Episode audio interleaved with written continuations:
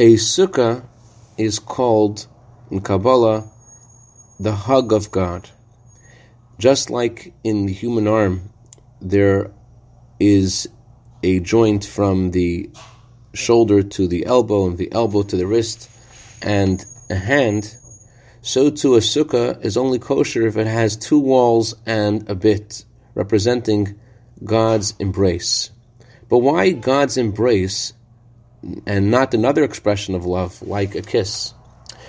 Good morning and good yantif.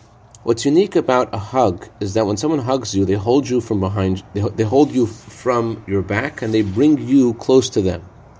Similarly, there is a time when we are turning our face to God in prayer, in Torah study. And then there is the time of the day when we are engaged in the mundane, when we're, so to speak, turning our back away from God. And the idea of God hugging us is that even when we're engaged in the mundane and we're eating and drinking, God says, No, I want you to be close to me that time also. I want that in all your ways you should know me.